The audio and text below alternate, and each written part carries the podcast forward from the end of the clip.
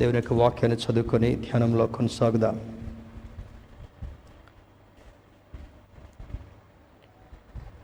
నూతన బంధన గ్రంథము నుండి లూకాసు వార్త పద్దెనిమిదవ అధ్యాయము నలభై వచనాన్ని చదువుకుందాం. ఈ సాయంకాల వేళ ధ్యానాంశం నిమిత్తమై చూడదలచిన వాని చూచు దేవుడు చూడదలచిన వాని చూచు దేవుడు. The lord who sees the one who sees him the lord who sees the one who sees him చూడదలచిన వాని చూచు దేవుడు అనే అంశాన్ని ఆధారం చేసుకుని కొద్ది నిమిషాలు ధ్యానంలో కొనసాగుదాం. Gospel of Luke chapter eighteen verse forty అంతట యేసు నిలిచి వారిని తన యొద్దకు తీసుకుని రమ్మనను. ఈ సన్నివేశము ఈ అధ్యాయంలో మనం చదువుతున్నప్పుడు యేసుక్రీస్తు ప్రభువారు తను పరిచయం చేస్తున్నటువంటి దినాల్లో తాను ఎక్కడికి వెళ్ళినా కూడా అనేకులు యేసుక్రీస్తుని వెంబడించినట్లుగా ఈ సువార్తల్లో మనం గమనిస్తాం. రెండవది ఆ జనసమూహములో ఉన్నటువంటి అనేకులు వారికి ఉన్నటువంటి వ్యాధుల నుండి బాగుపడాలని వారి మనసుకు నెమ్మది కలిగించుకోవాలని ఏసైను దర్శించాలని ఏసైను ముఖాముఖిగా చూడాలని ఏసైతో ఒక చక్కని సహవాసాన్ని కొద్దిసేపు అనుభవించాలనే ఆశతో ఆ యొక్క సమూహంలో వెళుతున్నట్లుగా ఈ సువార్తలు నాలుగు సువార్తలు చదువుతున్నప్పుడు మనకు అర్థమవుతుంటా ఉంది. ఈ ముప్పై ఐదో వచనంలో ఆయన ఎరుకో పట్టణంనకు సమీపించినప్పుడు ఒక గ్రుడివాడు త్రోవ పక్కన కూర్చుండి భిక్షం అడుగు కొనుచుండెను. ఆ సన్నివేశాన్ని ఒకసారి మనం ఇమాజిన్ చేసుకుని ఊహించి చూసినట్లయితే ఏసై వెళుతున్నప్పుడు ఆయన కంటే ముందుగా తన శిష్యులు మార్గాన్ని సిద్ధం చేసేటటువంటి వారు తనతో కలిసి అనేకులు నడిచేటటువంటి వారు వ్యాధిగ్రస్తులుగా ఉన్నటువంటి వారు ఆయన వెంబడించేటటువంటి వారు. ఈ ఈ రీతిగా వెళుతున్నప్పుడు ఆ గ్రూ త్రోవ పక్కన ఆ క్రాస్ రోడ్స్ లేదా కూడుల దగ్గర ఒక భిక్షం అడుగుకునేటటువంటి గురుడివాడు ఉన్నట్లుగా అర్థమవుతుంటా ఉంది. అతని పేరు మిగిలిన సువార్తలు చదివితే భర్తిమై అని అర్థమవుతుంటా ఉంది. భర్తిమై అనేటటువంటి గుడ్డివాడు పుట్టుగుడ్డివాడుగా ఉన్నాడు. తనకున్నటువంటి పరిస్థితి తాను శాపగ్రస్తంగా ఎంచుకున్నాడు. తన కుటుంబానికి భారమైన కారణం వల్ల ఏ ఉద్యోగం చేయలేడనేటటువంటి పరిస్థితి చేత తీసుకుని వెళ్ళి క్రాస్ రోడ్స్లో వదిలిపెట్టేటటువంటి వారు సాయంకాలం వేళ కుటుంబంలో ఎవరో ఒకరు వచ్చి అతని ఇంటికి తీసుకుని వెళ్ళేటటువంటి వారు. జస్ట్ ఇమాజిన్ దినమంతా కూడా ఆ ఎండలో లేదా చలిలో కొన్ని కొన్ని వర్షాభావ సం సంబంధించినటువంటి పరిస్థితుల్లో ఆ దుమ్ము ధూళిలో ఆ విధంగానే కూర్చొని నిస్సహాయ స్థితిలో అడుక్కునేటటువంటి వాడు. హిస్టరీలోకి వెళ్ళి చూసినప్పుడు భర్తిమ యొక్క వయస్సు ఇంచుమించుగా నలభై ఐదు యాభై సంవత్సరాలు ఉంటుండొచ్చు. అంటే యవనస్తుడిగా ఉన్న సమయం నుంచి ఇన్ని సంవత్సరాలు తను భిక్షాటన చేస్తూనే ఉంటున్నాడు. ఒకటి గురుడితనం రెండవది పేదరికం మూడవది నిస్సహాయ స్థితి నాలుగవది ఎవరూ పట్టించుకోలేకపోయినటువంటి పరిస్థితి ఐదవది ఇతను ఎవ్వరూ ఉపయోగానికి లేడు అనేటటువంటి వివిధ రకాలైనటువంటి ఆలోచనలు భర్తీ యొక్క జీవితంలో చాలా వేదనకు గురిచేశాయి ఆ మార్గం గుండా వెళుతున్నప్పుడు తండోపతండాలుగా వెళుతున్నటువంటి జనసమూహాల్లో ఒక్కొక్కరు ఏసైని గురించి ఒక మాట చెప్పుకుంటూ వెళుతున్నట్టుగా తన చెవితో వింటున్నాడు. చూడడానికి నేత్రాలు లేకపోయినప్పటికీ కూడా తన చెవులతో వింటున్నటువంటి ఆ వినికిడిని బట్టి ఏసైలో ఉన్నటువంటి గొప్పతనాన్ని అర్థం చేసుకునేటటువంటి ప్రయత్నం చేస్తున్నాడు. ఇదే సువార్త భాగంలో ప్రభువారు నేర్పించినటువంటి మాట ఏమంటే చాలామంది కళ్ళుండి కూడా దేవుణ్ణి చూడలేకపోయేటటువంటి పరిస్థితి. చెవులుండి కూడా దేవుని యొక్క వాక్యాన్ని వినలేకపోయేటటువంటి పరిస్థితి. మనసుండి కూడా ఆయన ఎవరో గ్రహించలేకపోయేటటువంటి పరిస్థితి. యేసుక్రీస్తు ప్రభువారు జన్మం జన్మించినటువంటి పరిస్థితిని మనం ఒకసారి ఆలోచన చేస్తే ఆ నిండు చూలాలుగా ఉన్నటువంటి ఆ మరియమును ఏ ఒక్కరూ కూడా ఆహ్వానించలేకపోయినటువంటి పరిస్థితి. ఈమెను ఆహ్వానించి మన ఇంట్లో డెలివరీకి అలౌ అలౌ చేస్తే ఎన్ని దినాలు భారభరితంగా ఉంటుందో అనేటటువంటి ఆలోచన. ఎవరు ఆహ్వానించినటువంటి సందర్భంలో ఒక పశువుల పాకలో నిస్సహాయ స్థితిలో జన్మించాల్సినటువంటి స్థితి. అదేవిధంగా ఈ భర్తిమై కూడా ఎవ్వరికీ ఉపయోగపడినటువంటి వాడుగా ఉన్నాడు గనుక దారిలో కూడలిలో తన తనకంటూ తన జీవితానికి అతన్ని వదిలేసినట్లుగా అర్థమవుతుంటా ఉంది. ఈ సన్నివేశంలో మనం ఆలోచించాల్సినటువంటి విషయం ఏమంటే ఎవ్వరు తృణీకరించినా ఎవ్వరు మనల్ని లక్ష్య పెట్టకపోయినా అందరూ మనల్ని వదిలివేసినా కూడా నిన్ను ప్రేమించేటటువంటి దేవుడు నిన్ను వదిలిపెట్టేటటువంటి వాడు కాదు. స్తోత్రం చెప్దాం. హలలుయ ఆయన విడువని దేవుడు ప్రేమించే దేవుడు మన సహాయకుడు మన పోషకుడు మన కాపరి అని బైబిల్ పరిపరి విధాలుగా ఆయన గురించి వర్ణిస్తుంటా ఉంది. ఆ దారిలో వెళ్తున్నప్పుడు కొందరు మాటలు మాట్లాడుతున్నటువంటి మాటలను బట్టి బహుశా ఈయన కూడా అడిగి ఉంటుండొచ్చు. ఎవరు వెళ్తున్నారు? ఇంతమంది ఎక్కడికి వెళ్తున్నారు? అని ఒకవేళ అడిగితే ఆ గుంపులో ఉన్నటువంటి వారు ఎవరో? యేసుక్రీస్తు ప్రభు వారు ఎరుకోపట్నం నుండి వెళ్తున్నాడు అనేటటువంటి మాట ఆయన చెవికి వినబడి ఉంటుండొచ్చు. తర్వాత ముప్పై ఎనిమిదో వచనాన్ని చూస్తే అప్పుడు వాడు యేసు దావిదు కుమారుడా నన్ను కరుణించుమని కేకలు వేయగా ఊరుకుండుమని ముందర నడుచున్న వారు వారిని గద్దించిరి కానీ వాడు మరి ఎక్కువగా దావిదు కుమారుడా నన్ను కరుణించమని కేకలు వేసను. ఇక్కడ జరుగుతున్నటువంటి ఆ సందర్భాన్ని సన్నివేశాన్ని గమనిస్తే యేసుక్రీస్తు ప్రభువారు వెళ్తున్నారు. ఆయనతో పాటు జనసమూహం కూడా వెళ్తుంటా ఉంది. చాలామంది రకరకాలుగా ఆయన గురించి గొప్ప గొప్ప మాటలు తెలియజేసుకుంటున్నారు. నాకున్నటువంటి వ్యాధి నుండి బాగుపడాలని ఒకడు అంటున్నాడు. నాకున్నటువంటి గురుడితనం నుంచి బాగు కావాలని ఇంకొకడు అంటున్నాడు. నాకున్నటువంటి పక్షవాయు నుంచి బాగుపడాలని ఇంకొకడు అంటున్నాడు. నాకున్నటువంటి మనసులో ఇబ్బందికరమైనటువంటి పరిస్థితుల నుంచి నేను సమాధానాన్ని పొందాలని మరొకరు అనుకుంటున్నారు.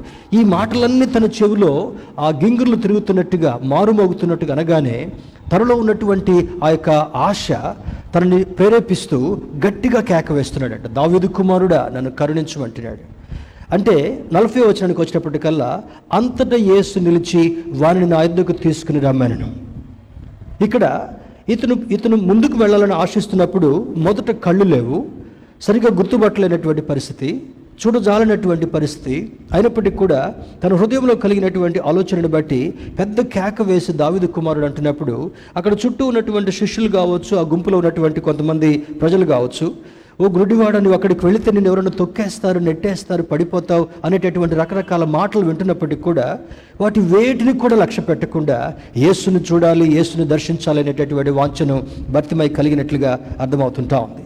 ఇంగ్లీష్ ట్రాన్స్లేషన్ మనం ఒకసారి మనం గమనించినట్లయితే ఎన్ఐవి పోర్షన్ మనం చూసినప్పుడు what do want me to do for you he asked for his sight అంటే యేసుక్రీస్తు ప్రభు వారి దగ్గరికి అతను తీసుకుని వెళ్ళిన తర్వాత వారిద్దరి మధ్యలో జరుగుతున్నటువంటి సంభాషణ కొంత వింతగా విడ్డూరంగా కూడా అనిపిస్తుంటా ఉంది. ఏసే చూస్తున్న చూసినప్పుడు తనకి గుడ్డితనం కనబడుతుంటా ఉంది. తన తన శరీరం అంతా కూడా ఒక భిక్షాటన చేసినటువంటి మురికివాడుగా కనబడుతుంటున్నాడు. తన ఎక్కడో కూర్చున్నటువంటి వాడుగా పరిగెత్తుకుని వచ్చి తన పాదాలు కూడా దుమ్ము ధూళి అంటినట్టుగా ఉంటా ఉన్నాయి. అయినప్పటికీ కూడా ఏసయ్య తనని అడగటంలో ఉన్నటువంటి అంతరార్థం ఏంటంటే what can I do for you what do you want me to do ఈ రెండు ప్రశ్నల్లో ప్రత్యేకమైనటువంటి అంతరార్థం చోటు చేసుకుంటా ఉంది. నేను నీకు ఏమి చేయగోరుచున్నావు? అని వారిని అడగగా లేదా నేను నీకు ఏమి చేయగలవని నువ్వు అనుకుంటున్నావు అని అడగా వెంటనే భర్తమైన నోటి నుండి వచ్చినటువంటి మాట నాకు దృష్టి కలుగ చేయము అని అంటాడు. చూడండి ఇక్కడ అంటాడు ప్రభువా చూపు పొందగోరుచున్నానని వెంటనే ఏసయ్య యేసు చూపు పొందుము నీ విశ్వాసము నిన్ను స్వస్థపరిచినని వానితో చెప్పాను.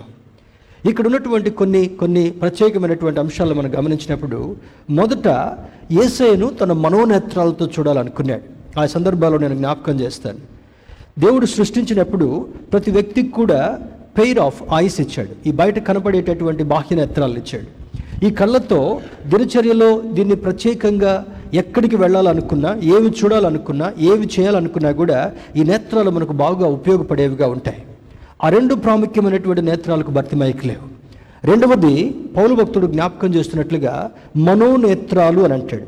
చూడండి కొరింతలకు రాసిన రెండవ పత్రిక కొరింతలకు రాసిన రెండవ పత్రికలో పౌలు భక్తుడు ఒక మాట అంటాడు. నాలుగవ అధ్యాయము నాలుగవ వచనం అనుకుంటాను. Second Corinthians chapter four verse four దేవుని స్వరూపై ఉన్న క్రీస్తు మహిమను కనుపరచు సువార్త ప్రకాశము వారికి ప్రకాశింపకుండు నిమిత్తము ఈ యుగ సంబంధమైన దేవత అవిశ్వాసులైన వారి మనోనేత్రములకు గ్రుడ్డితనము కలుగచేసను అని అంటాడు. అంటే మొదటిది మనం చూసేటటువంటి బాహ్య నేత్రాలు రెండవది ప్రతి వ్యక్తికి కూడా పెయిర్ ఆఫ్ ఇన్నర్ ఐస్ దాన్ని మనోనేత్రాలు అని బైబిల్ బోధిస్తుంటా ఉంది. మనసుతో మనం ఎక్కడికైనా వేగవంతంగా వెళుతుంటా ఉంది. సైన్స్ చదివేటటువంటి స్టూడెంట్స్కి ఈ ఈ సత్యం తెలుసు. కాంతి వేగవంతంగా వెళ్తుంటా ఉంది. చూడండి ఇక్కడ చీకట్లో ఒక లైట్ని స్విచ్ ఆన్ చేయగానే వెంటనే వేగవంతంగా వచ్చి ఉన్నటువంటి ఆ చీకటి అంతటి కూడా పారద్రోలేట్టుగా ఉంటా ఉంది. ఉదయాన్నే ఇక్కడ రాత్రి అయిపోయి ఉదయకాలం వస్తున్నప్పుడు సూర్యుని కిరణాలు వస్తున్నప్పుడు ఆ చీకటిని పారద్రోలేట్టుగా ఉంటా ఉంది. చీకటిగా ఉన్నటువంటి ప్రాంతంలో ఒక టార్చ్ని ఆన్ చేయగానే ఆ టార్చ్లో ఉండేటటువంటి కిరణాలు ఆ బీమ్స్ అన్నీ కూడా చీకటిని పారద్రోలేట్టుగా మనకు కనిపిస్తుంటా ఉన్నాయి. కాంతి వేగవంతంగా వెళుతుంది శబ్దం వేగవంతంగా వెళుతుంది. వీటి రెండిటికంటే వేగంగా వెళ్ళగలిగినటువంటి ఒక స్థితిని దేవుడు మన మనసులో పెట్టాడు. అది మనస్సు ప్రయాణించేటటువంటి వేగం. No one can measure the speed of this this minds travel అంటే ఇక్కడ ఉండి కూడా మనం ఎక్కడో యుఎస్లోనో ఆస్ట్రేలియాలోనో లేకపోతే సౌదీ భూభాగం మీద ఏ ఖండన గురించి ఆలోచించినా కూడా వెంటనే ఈ మనస్సు మరి మనకున్నటువంటి చూస్తున్నటువంటి దృశ్యాలు కావచ్చు లేదా ఆ మెమరీస్ కావచ్చు లేకపోతే మనసులో ఊహించేటటువంటి ఊహ కావచ్చు వెంటనే ఈ మనసులో ఉన్నటువంటి ఆలోచన వేగవంతంగా వెళుతుంటా ఉంది. దాన్ని మనోనేత్రాలు అని అంటాడు. ఇక్కడ పౌలు భక్తుడు కొరింతలకు రాసిన రెండవ పత్రిక నాలుగవ అధ్యాయం నాలుగు వచనంలో చెప్తున్నటువంటి మాట ఏమనగా ఇహలోక సంబంధమైనటువంటి దేవత వారి మనోనేత్రాలకు గుడ్డితనాన్ని కలగజేస్తుందంట.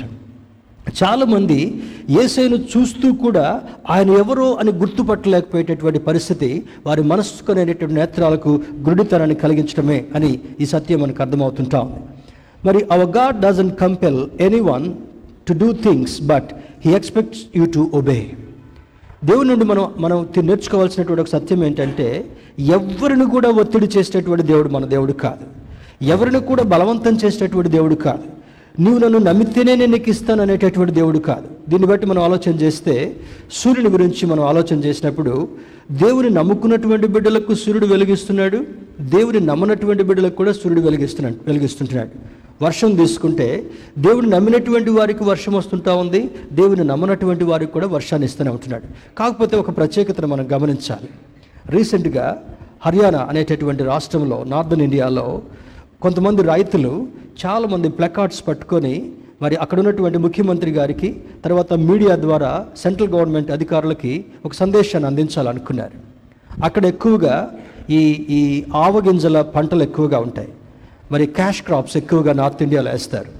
ఆవగింజల పంట ముల్లంగి పంట మరి కొన్ని దుంపలతో కూడినటువంటివి రకరకాల క్యాష్ క్రాప్స్ వాళ్ళు వేస్తారు. ఎక్కువగా ఆ ప్రాంతంలో మిడతల దండొచ్చి వారి పంటలన్నింటినీ కూడా నాశనం చేస్తూ ఉంటే వాళ్ళకి ఏం చేయాలో కూడా అర్థం కాలే. అర్థం కాకుండా వెంటనే గవర్నమెంట్ వారు హెల్ప్ తీసుకోవడం ఉద్దేశం చేత రిలీఫ్ మెజర్లో భాగంగా ఈ మిడతలన్నింటినీ పారదొలండి లేకపోతే మాకు నష్టపరిహారం కట్టించండి అని అన్నాడు. అంటే ఇక్కడ ఇక్కడ ఉన్నటువంటి దానిలో ఎవరు ఏమి చేయలేరు కానీ దేవుడు ఒక్కడే చేయగలడనే సత్యం మనకు అర్థం కావాలి దీని ద్వారా.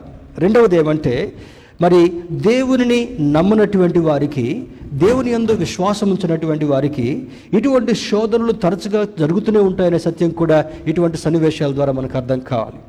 రీసెంట్గా మరి ఒక ఒక సాక్ష్యాన్ని నేను విన్నాను. ఒక గ్రామంలో వర్షాలు బాగా కురిశాయి. పంటలు ఎక్కువగా వేసుకున్నారు. అక్కడ ఈ ఈ గ్రీన్ గ్రామ్ పెసల పంటలు కొంతమంది రైతులు వేసుకున్నారంట. మరి ఆ పంట విత్తనాలు వెతకంటే ముందుగా ఆ చిన్న రైతు తనకున్నటువంటి కొద్ది వన్ ఆర్ టూ ఏకర్స్ ల్యాండ్ని సేద్యపరిచి అందులో విత్తనాలు విత్తకంటే ముందుగా ప్రార్థన చేశాడంట.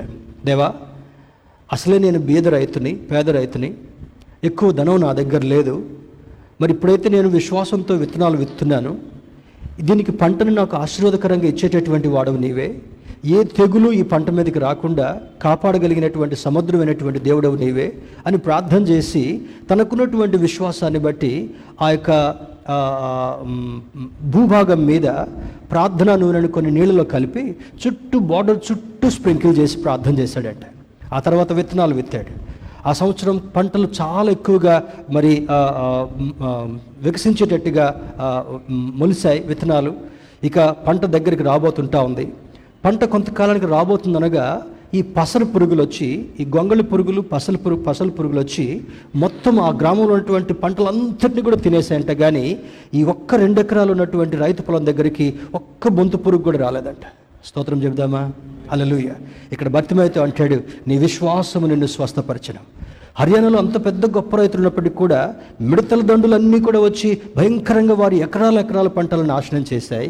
కానీ ఇక్కడ ఉన్నటువంటి ఒక రైతు యొక్క సాక్ష్యం ఏ విధంగా ఉందంటే ఆ చుట్టూ విశ్వాసంతో ప్రార్థన చేస్తూ ప్రేయర్ వాక్ చేసి ఆ ఆ భూభాగం మీద కొంత ప్రార్థన నూనెను కలిపినటువంటి నీళ్ళు చల్లిన తర్వాత విశ్వాసంతో విత్తనాలు ఆ గ్రామస్తుల పంటలన్నింటినీ కూడా పురుగులు తినేసాయి కానీ ఈ ఒక్క రైతుకే అత్యధికమైనటువంటి రాబడి దిగుబడి వచ్చినట్లుగా ఆ సాక్ష్యం ద్వారా నేను విన్నాను. దేవునికి అసాధ్యమైంది ఏది కూడా లేదు. ఇక్కడ అనేక మంది అతన్ని మరి నిష్ఠూర పెడుతూ ఇబ్బంది పెడుతూ చీదరించుకుంటూ చిరాకు చేసుకుంటూ గుడ్డివాడ నువ్వు అక్కడే కూర్చోవచ్చు కదా? ఎవరైనా రూపాయి రెండు రూపాయలు వేస్తే తీసుకుని ఇంటికి వెళ్ళొచ్చు కదా?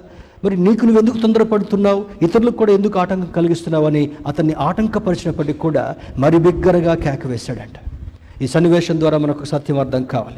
మొదట అడగటం నేర్చుకోవాలి. రెండవది ఏసైతో మరి ఒక చక్కని రిలేషన్షిప్ని ఏర్పాటు చేసుకోవడం నేర్చుకోగలగాలి. మూడవది ఏసైతో ఒక సంబంధాన్ని కలిగినటువంటి వారుగా ఉంటూ ఆయనతో మేలు పొందేటటువంటి అనుభవంలోకి వెళ్ళగలగాలి. ఇక్కడ సన్నివేశంలో అంటాడు నీ విశ్వాసం నిన్ను స్వస్థపరచును అని అంటాడు. ఈయన ఈయనకున్నటువంటి పేరులో చూచుచున్నటువంటి దేవుడు అని పేరు. ఈయన చూచుచున్నటువంటి దేవుడు. ఏం చూస్తున్నాడు? ప్రతి ఒక్కటి గమనించేటటువంటి దేవుడు. చూడండి ఒక మాట చదువుకుందాం. Turn with me to Proverbs fifteen three సామెతల గ్రంథము పదిహేనవ అధ్యాయము మూడవ వచనాన్ని చూద్దాం.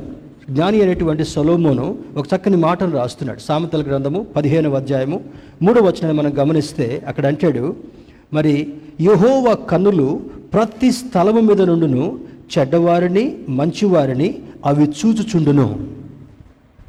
ఏం చూస్తున్నాయంటే ఈయన కన్నులు? యహోవ కన్నులు ప్రతి స్థలము మీద ఉండును. ప్రతి స్థలము మీద ఉండను. చాలామంది అనుకుంటాం నేను చర్చికి వస్తున్నాను బైబిల్ చదువుకుంటున్నాను ప్రార్థన చేసుకుంటున్నాను నేను చేసే తప్పులు ఎవ్వరు చూడట్లేదు అనుకుంటారు. కదా? దిస్ ఇస్ అ మిస్కన్సెప్షన్ ఇది ఒక దురభిప్రాయం మాత్రమే. అప్పుడప్పుడు ఒక ఎగ్జాంపుల్ చెప్తాను. గ్రామాల్లో ఎక్కువగా వాళ్ళ పాడి పంటలు ఎక్కువగా ఉంటాయి. ఆ పాలు తీసుకొచ్చి వాటిని వేడి చేసి కాగబెట్టిన తర్వాత చల్లార్చిన తర్వాత మాత్రమే వాటిని తోడేస్తారు. పెరుగు పెరుగు పెరుగు అవడం కొరకేస్తారు. ఒక రోజు రెండు రోజులు గమనించింది పిల్లి. పిల్లులు అటు ఇటు తిరుగుతూ ఉంటుంటాయి. తిరుగుతూ తిరుగుతూ ఆ- ఆ- ఇంట్లోకి ప్రవేశించి ఓపెన్గా ఉన్నటువంటి ఆ పాల పాత్రలో మూతి పెట్టి తాగుతూ ఉంటుంటా ఉంది. ఒకరోజు తాగింది కడుపు నిండా తాగింది. అనుకుంది ఏ కల్తీ లేనటువంటి పాలు నాకు మంచి దొరికాయి. సిటీల్లో అయితే అన్ని కల్తీ పాలే ప్యాకెట్ పాలే దొరుకుతూ ఉన్నాయి. గ్రామంలో నా జన్మ తరించిపోయింది. మంచి పాలు దొరికాయి అనుకొని సంతోషంగా వెళ్ళిపోయింది అంటే మూతి నాక్కుంటూ పెదవులతో నాక్కుంటూ. ఒకరోజు అయిపోయింది రెండో రోజు అయిపోయింది. ఇంటి ఆవిడకి డౌట్ వచ్చింది. ఇంత మంచి పాలు కాగబెట్టి కొద్దిసేపట్లోనే ఎటో మాయమైపోతుంటా ఉన్నాయి. కుక్క వస్తుందా పిల్లి వస్తుందా అని చెప్పి అదే మాదిరిగా మూడో రోజున కాగబెట్టింది ఒక పాత్ర అదే ప్రదేశంలో పెట్టేసింది. చాటుకి నక్కి ఉందంట. నక్కి కర్ర కర్రలు ఉండవు కదా చీపురు ఉంది. ఆమెకి ఏం దొరకలే. మూలలో ఒక చీపురు ఉంది అది పట్టుకొని రెడీగా కూర్చుంది అనమాట ఈ పిల్లి యథావిధిగా వచ్చేసింది. ఓహో నాకు పాలు రెడీ అయి ఉంటాయి నేను వెళ్ళి తాగి రావాలన్నట్టుగా వచ్చిందంట.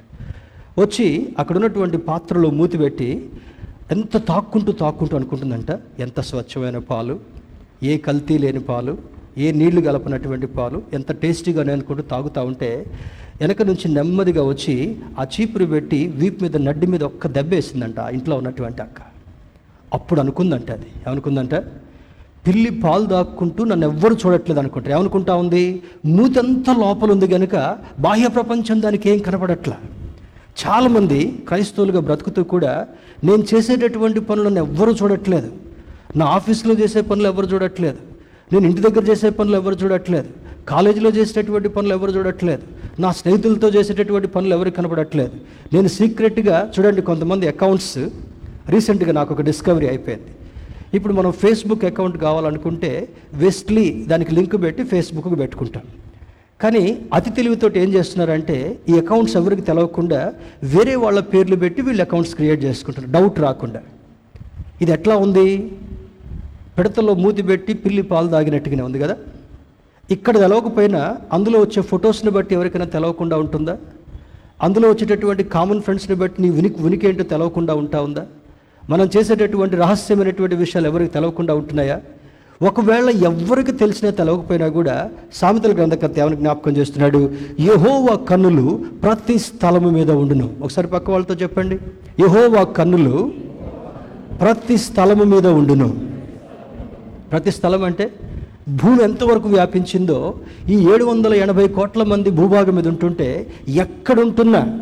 అక్కడ పాస్ట్ గారు కనపడకపోవచ్చు మన ఇంటి పక్క ఆంటీ అంకుల్ కనపడకపోవచ్చు మనకు తెలిసినటువంటి చర్చ్ మెంబర్స్ కనపడకపోవచ్చు ఎక్కడున్నా కూడా నీ రహస్యమైనటువంటి జీవితాన్ని ఆయన చూస్తున్నటువంటి దేవుడిగా ఉన్నాడు. He's a God who watches every one కింద మాటలా ఉంటాడు చెడ్డవారిని మంచివారిని అవి చూచుచుండును. మంచోళ్ళని చూస్తూనే ఉంటున్నాడు చెడ్డోళ్ళని కూడా చూస్తుంటున్నాడు. ఇందాక నేను చెప్పినటువంటి ఒక సన్నివేశాన్ని బట్టి అక్కడ ఉన్నటువంటి మంచి రైతులను చూస్తున్నాడు ప్రార్థనా పరుడుగా ఉన్నటువంటి ఒక పేద రైతును కూడా గమనిస్తుంటున్నాడు. బాగా ధనవంతులుగా ఉన్నటువంటి వాళ్ళు ఏమనుకుంటారు? ఓహో నాకు ట్రాక్టర్ ఉంది దున్నుకుంటాను నాకు లేబర్ తోటి పని ఏం లేదు. ఓహో నాకు మెషిన్ ఉంది నేను మెషిన్ తోటి అన్ని చేసుకుంటాను నాకు ఎవరు అవసరం లేదు. ఇప్పుడు ఆ- ఆ ప్రాంతాల్లో ఉన్నటువంటి రీసెర్చ్ని బట్టి విత్తనాలు విత్తేది మెషినే మందు కొట్టేది మెషినే తర్వాత కోసేది మెషినే పంట నూర్పేటటువంటిది మెషినే బస్తాల్లో అది సె- సెట్ చేసేటటువంటిది మెషినే ట్రాక్టర్ మీద వేసుకొని మార్కెట్కి వెళ్ళేది కూడా మెషినే. అంటే ఈరోజు పరిజ్ఞానాన్ని బట్టి నేను ఏదైనా చేయొచ్చు ఏమైనా సాధించవచ్చు అనుకుంటున్నాడు కానీ ఆ బీద రైతుకున్నటువంటి ఆలోచన ఏంటంటే నా దేవుడు నా పొలంలోకి ఒక్క విషపురుగును కూడా రానియకుండా కాపాడగలిగినటువంటి దేవుడు. ఆయనకు తెలవకుండా ఏది లోకంలో జరగదని లేఖనం జ్ఞాపకం చేస్తుంటాం కనుక దేవునితో సన్నిహిత్య సంబంధాన్ని కలిగేటటువంటి వారుగా ఉండగలగాలి. నూట ఇరవై ఒకటో కీర్తన నాలుగో వచనంలో అంటాడు he always looks at you without even winking once ఆయన కునుకడు నిద్రపోడు అని అంటాడు. కునుకడు నిద్రపోడు. మనం ఏం చేస్తాం? కొంచెం ఎక్కువ తిని చర్చకు వచ్చామనుకోండి బ్రేక్ఫాస్ట్ ఎక్కువ చేసి చర్చకు వచ్చామనుకోండి ఏం చేస్తాం? అమ్మ చెప్పండి ఏం చేస్తాం చెప్పండి? లంచ్ తర్వాత ప్రార్థనలో కూర్చున్నాం అనుకోండి ఏమవుతుంది? ఫస్ట్ ఆవలింత రెండవది టాటా గుడ్ బై మూడవది నిద్ర నాలుగవది గురక. అంతే కదా? ఎక్కడికో వెళ్ళిపోద్ది. ఏదో లోకానికి వెళ్ళిపోద్దంట మనసు. అంటే ఇక్కడ ఆయన ఆయన కునుకడు నిద్రపోడు. కారణం ఏంటి? నీవు ఎక్కడ మరి అజాగ్రత్తగా ఉన్నా నీ మీద అపవాది తన యుక్తిని ఉపయోగించుకోకుండా ఉండాలంటే ఎప్పుడు కూడా కనిపెట్టేటటువంటి దేవుడిగా ఉన్నాడని లేఖనం మనకు జ్ఞాపకం చేస్తుంటాం. ఈ భక్తిమాయకి ఈ బాహ్య సంబంధమైనటువంటి నేత్రాలు లేకపోయినప్పటికీ కూడా ఆయన దేవుని యేసుక్రీస్తు ప్రభువారిని ఎలా చూస్తున్నాడు? తన మనోనేత్రాలతో చూసేటటువంటి వాడుగా ఉన్నాడు. అందుకే దేవునితో ఒక మంచి సంబంధాన్ని కలిగినటువంటి వాళ్ళుగా మన మనోనేత్రాలతో దేవుని చూసేటటువంటి వారుగా ఉండాలని ఈ లేఖనం మనకు జ్ఞాపకం చేస్తుంటా ఉంది. ముప్పై ఐదో వచనాన్ని చూద్దాం. పద్దెనిమిది లోకాసు వార్త పద్దెనిమిది అధ్యాయము ముప్పై ఐదో వచనంలో ఆయన ఎరుకో పట్టణంనకు సమీపించినప్పుడు ఒక గ్రుడ్డివాడు తోడ తో- త్రోవ పక్కన కూర్చుండి భిక్షం అడుగు కొనుచుండెను. ఇక్కడ జెరికో ఎరికో అనేటటువంటి మాటకు కర్స్డ్ ప్లేస్ అని అర్థం. శపించబడినటువంటి స్థలం. ఈ శపించబడినటువంటి స్థలము చూడండి ఈ పద్దెనిమిదో అధ్యాయం తర్వాత పంతొమ్మిదో అధ్యాయానికి వచ్చినప్పటికల్లా యేసుక్రీస్తు ప్రభు వారు జక్కైతో చేస్తున్నటువంటి సంపాదన సంభాషణ మనకు అర్థమవుతుంటా ఉంది. ఎరికో పట్టణంలో ప్రవేశించి దాని గుండా పోవచ్చుండెను పంతొమ్మిదవ అధ్యాయంలో. అక్కడ సుంకపు గుత్తదారుడును ధనవంతుడైన జక్కయ్యను పేరు గల ఒకడు యేసు ఎవరో అని చూడగోరని కానీ పొట్టివాడైనందున జనులు గుంపు కూడి ఉండటం వలన చూడలేకపోయాను. ఈ సన్నివేశము ఈ యొక్క ఉపమానంలా కనబడేటటువంటిది చూడడానికి ఇతడు పొట్టివాడుగా కనబడుతున్నప్పటికీ కూడా ఆయనలో ఉన్నటువంటి ఆశ ఏంటి? యేసు ఎవరో చూడాలనుకున్నాడు. మిగులు డబ్బు సంపాదించుకున్నాడు. తనకు రావాల్సిన దానికంటే ఎక్కువ సంపాదించుకున్నాడు. చాలామంది దృష్టిలో ఒక రకమైనటువంటి భయంకరమైనటువంటి వ్యక్తిగా ఈయన ఈయన చోటు చేసుకున్నాడు. జక్క అనేటటువంటి వ్యక్తి. కానీ ఈ ఈ భర్తిమాయికి జక్కయ్యకు ఉన్నటువంటి రెండు వ్యత్యాసాలు మనం చూసినప్పుడు భర్తిమాయికి బాహ్య నేత్రాలు లేవు కానీ మనోనేత్రాలతో దేవుడిని చూడాలనుకున్నాడు. ఈ ఈ యొక్క జక్కయ్య చూడడానికి పొట్టివాడిగా ఉన్నప్పటికీ కూడా పశ్చాత్తాపడి తన హృదయంలో ఒక రకమైనటువంటి మార్పును తీసుకుని వచ్చి యేసు ఎవరో చూడాలనుకున్నాడు. దేవుని బిళ్ళారా ఇద్దరిలో ఉన్నటువంటి కోరిక ఒకే కోరికగా ఉంటాను ఇతనికి కళ్ళు లేకపోయినా దేవుని చూడాలనుకున్నాడు. ఇతడు పొట్టివాడు అయినప్పటికీ కూడా యేసుక్రీస్తుని చూడాలనుకొని ప్రక్కనే త్రోవ ప్రక్కన ఉన్నటువంటి మేడు చెట్టెక్కి పైనుండి ఏసై నడిచేటటువంటి దృశ్యాన్ని చూస్తుంటున్నాడు. ఈ ఇద్దరి మీద కూడా ఏసై దృష్టి మళ్ళినట్టుగా మనకు అర్థమవుతుంటాం ఈ కేకలు వేస్తున్నటువంటి భర్తిమయ దగ్గరికి రాగానే అక్కడ ఉన్నటువంటి వాళ్ళతో అంటున్నాడు అతని నా దగ్గరికి తీసుకొని రండి. Let him come to me I want to talk to him ఎవరు ఆశ కలిగి ఉంటారో బైబిల్ ఒక మాట ఉంది. ఆశపడేటటువంటి హృదయాన్ని తృప్తిపరిచేటటువంటి దేవుడు. మన హృదయంలో వాంఛ కలిగినప్పుడు మన హృదయంలో విశ్వాసం ఉన్నప్పుడు యేసుక్రీస్తును చూడాలి ఏసైతో మాట్లాడాలి ఏసై దగ్గర నుండి ఆశీర్వాదం స్వతంత్రించుకోవాలనేటటువంటి ఆశను కలిగినప్పుడు ఆయన వెంటనే నీతో మాట్లాడడానికి ఇష్టపడేటటువంటి దేవుడు నీతో సమయాన్ని గడపడానికి ఇష్టపడేటటువంటి దేవుడు. If you give time to him he gives time to you this is reciprocal నీవు ఒక అడుగు ముందుకు నడిస్తే ఆయన రెండు అడుగులు నీ దగ్గర నడిచొచ్చేటటువంటి వాడుగా ఉంటున్నాడు. జక్కయ్య తనకున్నటువంటి పనులన్నీ కూడా ఆపేసుకున్నాడు. చెట్టెక్కి ఏసై ఎవరో ఆ మార్గంలో చూడాలనుకున్నాడు. ఎక్కడి నుండి వెళ్తున్నాడు? శాపగ్రస్తమైనటువంటి ఆ యొక్క గ్రామంలోనికి పట్టణంలోనికి ఎందుకు వెళ్తున్నాడు? ఆ గ్రామంలో ఉన్నటువంటి శాపానంతటిని కూడా ఆయన దూరం చేయాలనుకున్నాడు. ఈయన సర్వశక్తి కలిగినటువంటి దేవుడు కనుక సర్వాధికారం కలిగినటువంటి దేవుడు కనుక శాపగ్రస్తమైనటువంటి పరిస్థితులు ఉన్నటువంటి వారిని కూడా వెదకి రక్షించాలని కోరుకునేటటువంటి దేవుడు ఆ మేడి చెట్టు దగ్గరికి రాగానే పైకెక్కి పైకి కళ్ళు తెరి కళ్ళు ఎత్తి చూసి అంటున్నాడు జక్కయ్య త్వరగా దిగిరా. అంటే జక్కయ్యలో ఉన్నటువంటి సన్నివేశాన్ని గమనించినప్పుడు మొదట తనకున్నటువంటి జీవితాన్ని సరి చేసుకోవాలనుకున్నాడు తనకున్నటువంటి పాపపు ఆలోచనలన్నిటి కూడా సరిదిద్దుకోవాలనుకున్నాడు. తన వాంఛను నెరవేర్చుకోవాలనుకున్నాడు. ఏసైను చూస్తూ ఏసుతో మాట్లాడుతూ తన జీవితంలో ఉన్నటువంటి శాపగ్రస్తమైన పరిస్థితి అంతటిని కూడా సరి చేసుకోవాలనుకున్నాడు అక్కడ ఉన్నప్పుడు అప్పుడు అంటాడు త్వరగా దిగిరా నేడు నే నీ ఇంట బస చేయవలసినదని అతనితో చెప్తుంటున్నాడు. తర్వాత ఇంకొక మాట అంటాడు ఇతడును అబ్రహాము కుమారుడే. ఎందుకు అబ్రహాము కుమారుడు అంటున్నాడు? అబ్రహాము డెబ్బై ఐదు సంవత్సరాల వరకు ఉన్నప్పటికీ కూడా యేసు ఎవరో ఎరగనటువంటి వాడుగా ఉన్నాడు. ఎప్పుడైతే తన కొదువును తీర్చుకోవాలనుకున్నాడో ఈ లోకంలో ఎవ్వరు తన కొదువును తీర్చలేరు అనేటటువంటి నిర్ధారణకు వచ్చాడో ఈ దేవుని చూడాలనుకునేటటువంటి వాంఛను అబ్రాము కలిగింది. ఆ తర్వాత దేవుడు కూడా అతనితో ఒక నిబంధన చేయాలని ఇష్టపడుతుంటున్నాడు. ఈ సీక్వెన్స్ అంతట్లో కూడా మనం అర్థం కావాల్సిన సత్యం ఏంటంటే నీలో ఒక కొత్త కోరిక రావాలి. యేసును చూడాలి ఏసైతో మాట్లాడాలి ఏసైతో ఒక సంబంధం కలిగి ఉండగలగాలి ఏసు యొక్క నిబంధనలో భాగస్థుడిగా నేను ఉండగలగాలి. ఆయన ఇచ్చేటటువంటి ఆశీర్వాదానికి అర్హతను నేను సంపాదించుకోవాలనుకున్నప్పుడు అప్పుడు అబ్రామ్తో అంటాడు అబ్రామ నీతో ఒక నిబంధన చేయాలనుకుంటున్నాను అంటాడు. జక్కయ్యతో మాట్లాడుతున్నటువంటి దేవుడు అంటాడు నేడు నేను నీ ఇంటికి వచ్చి బస చేయాలనుకుంటున్నాను అని అంటాడు. తర్వాత చూసేటటువంటి వాళ్ళందరితో అంటాడు ఇతడును అబ్రహాము కుమారుడే. అబ్రహాము దేవుని నమ్మాడు అది అతనికి నీతిగా ఎంచబడింది కనుక జక్క ఎప్పుడైతే దేవుని నమ్మటానికి కొరకు ఇష్టపడ్డాడో అది నీతిగా ఎంచబడి జక్క యొక్క జీవితాన్ని మార్పు చెందినటువంటి జీవితంగా చేయాలని దేవుడు కోరుకుంటున్నట్లుగా అర్థమవుతుంటా ఉంది. తర్వాత తిమోతికి రాసిన మొదటి పత్రిక మొదటి అధ్యాయం పదిహేను వచనంలో చాలా ప్రాముఖ్యమైనటువంటి విషయాన్ని పౌరు భక్తుడు తిమోతికి రాస్తాడు. అక్కడ అంటాడు పాపులను రక్షించుట కొరకు క్రీస్తు యేసు లోకంలోనికి వచ్చను. ఇతడు ఒక ఒక గుడ్డివాడుగా భర్తిమైనప్పటికీ కూడా ఒక సందర్భంలో ఇటువంటి సన్నివేశాన్ని బట్టి శిష్యులు ఏసని అడుగుతారు. ఏసయ్య ఈ వ్యక్తి గుడ్డివాడుగా ఉన్నాడు భర్తమే కాదు మరొక గుడ్డి అతను. ఇతడు గుడ్డివాడుగా ఉండటం కొరకు వీడ కారణం ఇతన్ని కన్నటువంటి వారా అని అడిగినప్పుడు ఏసై ఒక చక్కని ఫిట్టింగ్ రిప్లై ఇస్తాడు. ఒక అద్భుతమైనటువంటి జవాబునిస్తాడు. వీడు కాదు వీడు కన్నటువంటి వారు కాదు కానీ దేవుని యొక్క మహిమను చూచుట కొరకే ఇతడు గుడ్డివాడుగా పుట్టాడంటాడు. ఏసై ఇచ్చేటటువంటి జవాబులు కొన్ని సందర్భాల్లో చాలా ఆశ్చర్యాన్ని కలిగిస్తాయి. లాజరు చనిపోయినప్పుడు అక్కడికి వెళ్తూ కూడా అంటాడు ఇతడు నిద్రిస్తున్నాడు కానీ ఇతడు చనిపోలేదని అంటాడు. ఈ మాటలు ఈ లోకస్తులకి చాలా వింతగా విడ్డూరంగా అనిపిస్తుంటుండొచ్చు. కానీ దేవుడు పాపులను వెదకి రక్షించి వారిని నీతిమంతులుగా చేయాలనేటటువంటిదే దేవుని యొక్క ముఖ్య ఉద్దేశం.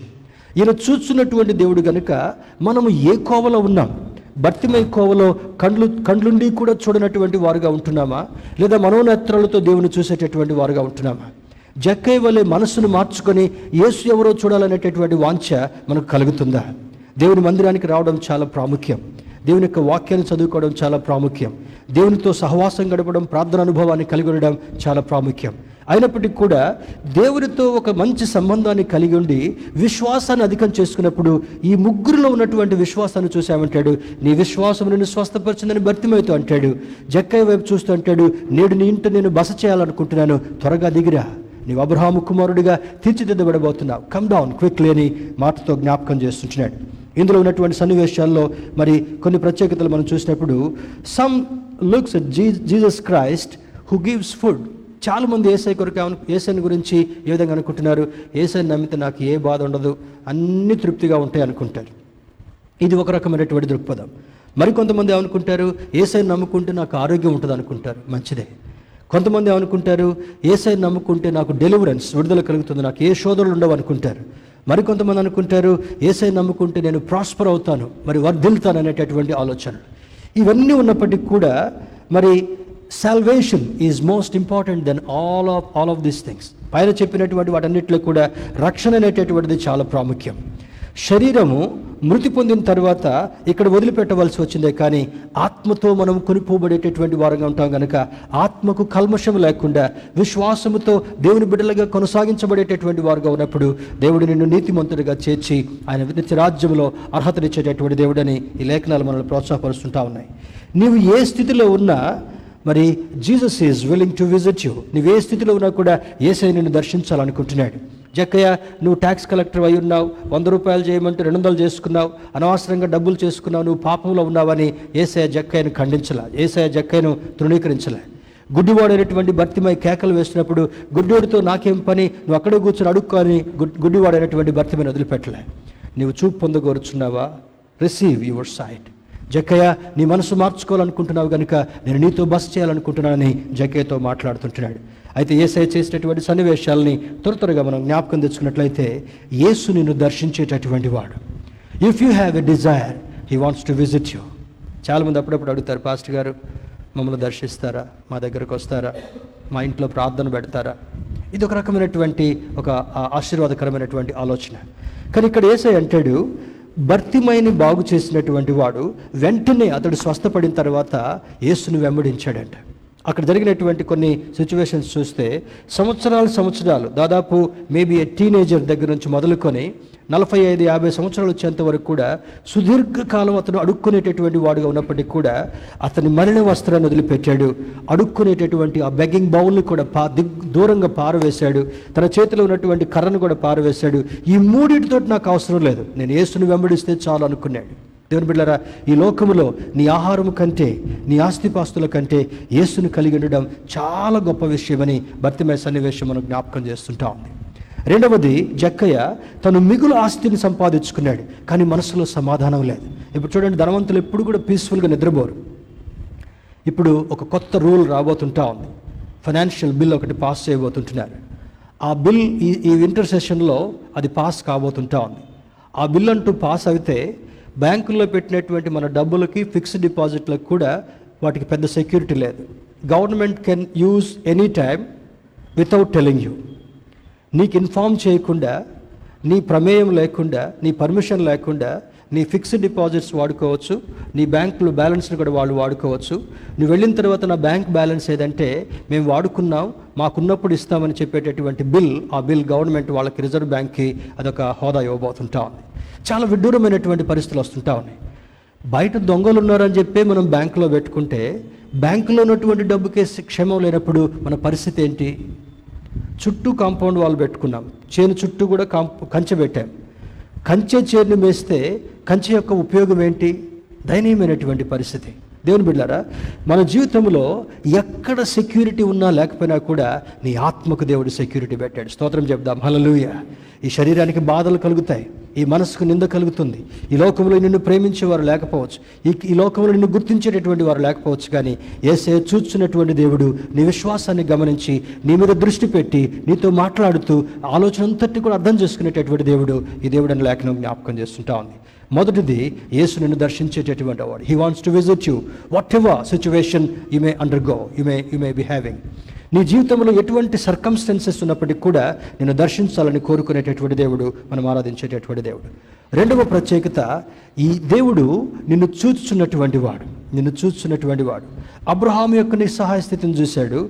ఇరవై నాలుగు సంవత్సరాలు ఫ్రెండ్షిప్తో మాట్లాడాడు. మాట్లాడిన తర్వాత నూరో సంవత్సరంలో కుమారుడిని బహుమానంగా ఇచ్చాడు. తర్వాత ఒక పెద్ద టెస్ట్ పెట్టాడు. ఎదుగుతున్నటువంటి నీ కుమారుని బలి ఇవ్వమన్నాడు. ఆ బలి ఇచ్చేటటువంటి సిద్ధంగా ఉన్నప్పుడు ఈ టెస్ట్లో కూడా పాస్ అయ్యావు కనుక నీ సంతానం అంతటిని ఇసుకుని వల్ల నేను చేయబోతున్నాను అబ్రహామాని ఆశీర్వదించాడు అబ్రహాంని దట్ ఈస్ గాడ్స్ ఫెయిత్ఫుల్నెస్ రెండవది చూసినప్పుడు ఆయన చూచున్నటువంటి వాడుగా జక్కైను చూచాడు. తర్వాత ఆ ఊచకాలు చేతులు కలిగినటువంటి వాడు చూశాడు. భర్తిమయం చూశాడు.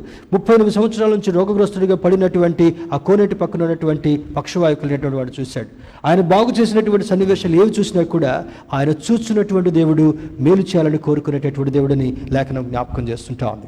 మూడవది యేసు నిన్ను పిలుచువాడు. యేసు నిన్ను పిలుచువాడు.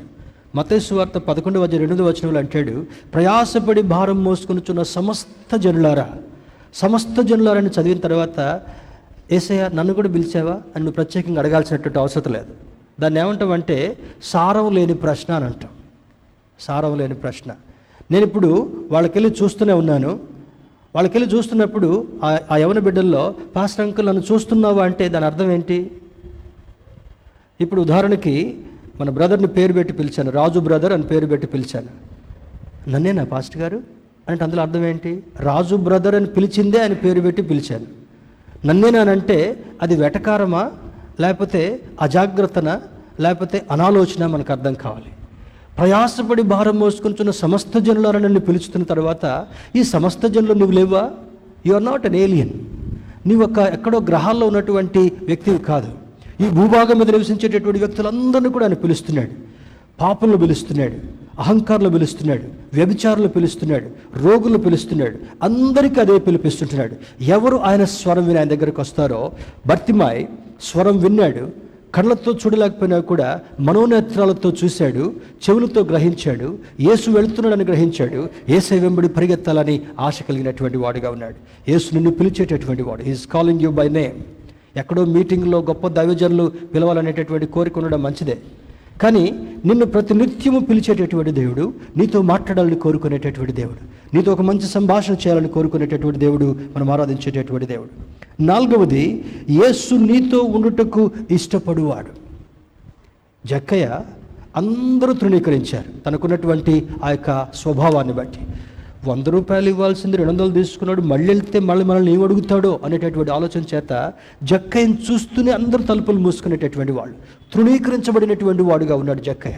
అసహించుకున్నటువంటి వాడుగా ఉన్నాడు. వ్యతిరేకంత స్వభావంతో చూసేటటువంటి వాళ్ళు అనేకులు జక్కయ్య వైపు ఉన్నారు. కానీ ఏసయ ప్రత్యేకంగా జక్కయ్యని చూడడం మాత్రమే కాకుండా ఆయన్ని పిలవడం మాత్రమే కాకుండా ఆయన గృహాన్ని దర్శించడం మాత్రమే కాకుండా ఆయన మనస్సును మార్చడం మాత్రమే కాకుండా నేడు నీ ఇంటికి రక్షణ వచ్చిందని ప్రేమతో మాట్లాడేటటువంటి దేవుడు మన దేవుడు అయింటున్నాడు ఐదవది యేసు రక్షించి నిత్యరాజ్యములో చేర్చేటటువంటి వాడు.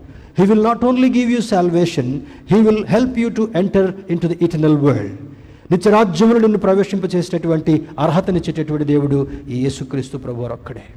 కనుక ఈ సాయంకాలం వేళ ఎవరు ఆయన్ని చూడాలనుకుంటున్నారో వారిని మాత్రమే చూడాలని ఇష్టపడేటటువంటి దేవుడు. భర్తమై కళ్ళు లేకపోయినా కూడా యేసును వెంబడించాడు. జక్కయ్య తన మనస్సు సరి లేకపోయినా కూడా యేసును చూడాలనుకున్నాడు. బైబిల్లో చాలా సన్నివేశాలు ఆ విధంగా కనబడుతుంటా ఉన్నాయి. ఈ సాయంకాలం వేళ ఆరాధనలో పాల్గొనేటటువంటి మనము యేసును చూడాలనేటటువంటి వాంఛ మనకుందా? ఏసే స్వరం వినాలనేటటువంటి వాంఛ మనకుందా? ఏసే స్వరం విన్న తర్వాత మన మనసును సరిచేసుకుని ఆయన కృపలు నడవాలనేటటువంటి వాంఛ మనకుందా అనేటటువంటిది ఒక ప్రశ్న వేసుకుందాం. Have a desire to look at him he's willing to look at you and bless you యేసును చూడాలనేటటువంటి వాంఛను కలిగినప్పుడు వెంటనే నీ దగ్గర ఆగి నీ గృహం దగ్గర ఆగి నీ జీవితం దగ్గర ఆగి నీ ప్రక్కన నిలబడి నీతో మాట్లాడుతూ నీతో సంభాషిస్తూ నీ అవసరం అంతటిని తీర్చాలని కోరుకునేటటువంటి దేవుడు. నిన్ను ఆశీర్వదించి నిత్య రాజ్యంలో స్థానం ఇవ్వాలని కోరేటటువంటి దేవుడు కనుక ఆ దేవుని వైపు చూద్దాం. ఆ దేవునితో మాట్లాడదాం. దేవునికి ఇష్టమైనటువంటి వాళ్ళుగా ఉందాం. దేవుని ప్రతి నిత్యము మనోనేత్రాలతో చూసేటటువంటి వారుగా ఉందాం. అటు కృప దేవుడు మనకు కలుగు చేయనుగాక ఆమె